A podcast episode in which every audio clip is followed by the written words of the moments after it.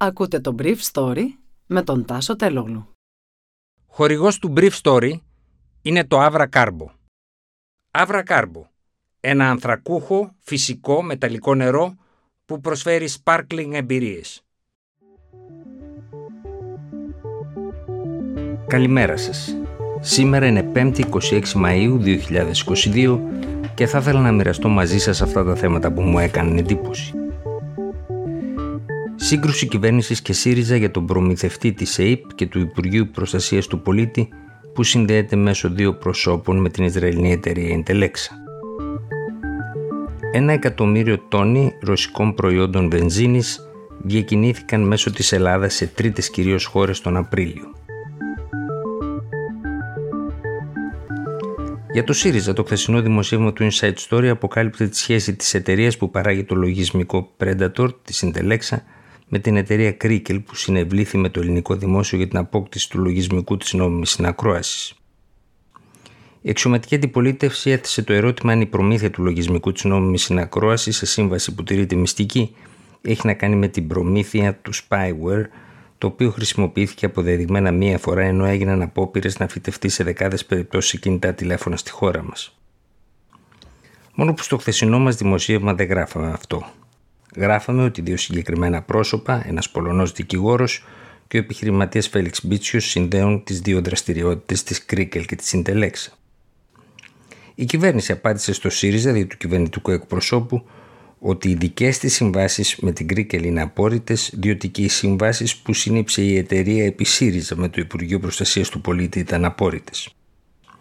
Μόνο που πρόκειται για διαφορετικές συμβάσεις ποιοτικά και ποσοτικά. Επί ΣΥΡΙΖΑ το ανώτατο ποσό που εισέπραξε η Κρίκελ προφανώς για το σύστημα τέτρα ήταν 550.000 ευρώ τον Αύγουστο του 2018. Για το τέτρα εισπράττει στα τέλη του 2019 ενώ έχει αλλάξει η κυβέρνηση 1.370.000 ευρώ, ένα χρόνο αργότερα 1.530.000 ευρώ και τον Οκτώβριο του 2021 4,2 εκατομμύρια ευρώ για το σύστημα νόμιμης συνακρόασης.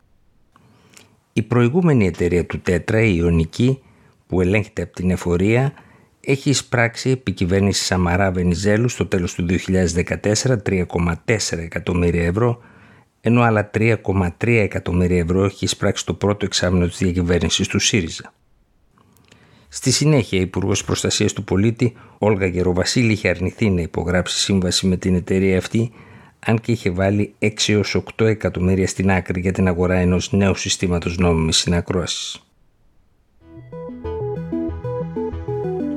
Σύμφωνα με την ιστοσελίδα του Ουκρανικού κράτους Blood Oil Today, η χώρα μας εισάγει από τις 24 Φεβρουαρίου του 2022 254.376 βαρέλια ρωσικού αργού κατά μέσο όρο δηλαδή εισάγει αργό αξίας 31 εκατομμυρίων δολαρίων την ημέρα. Με τα χρήματα αυτά η Ρωσία μπορεί να χρηματοδοτήσει 76 πτήσεις αεροσκαφών της, 168 πτήσεις ελικοπτέρων ή να εκτοξεύσει 388 πυράβλους κρούς.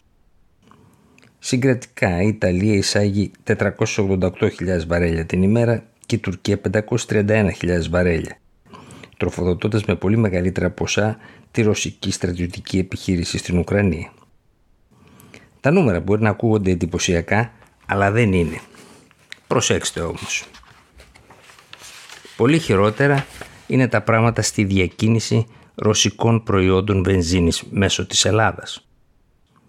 Τον Απρίλιο τα φορτία των ρωσικών βενζινών μέσω της Ελλάδας έφτασαν τα σχεδόν 1 εκατομμύριο τόνους, 900.000 τόνους, ποσότητα διπλάσια σε σχέση με το Μάρτιο, τον πρώτο χρόνο του πολέμου, ενώ το Μάιο θα αυξηθεί και άλλο η ποσότητα της εισαγόμενης ρωσικής βενζίνης σύμφωνα με στοιχεία και εκτιμήσεις του εξειδικευμένου site Refinitiv Data που επικαλείται το πρακτόριο Reuters.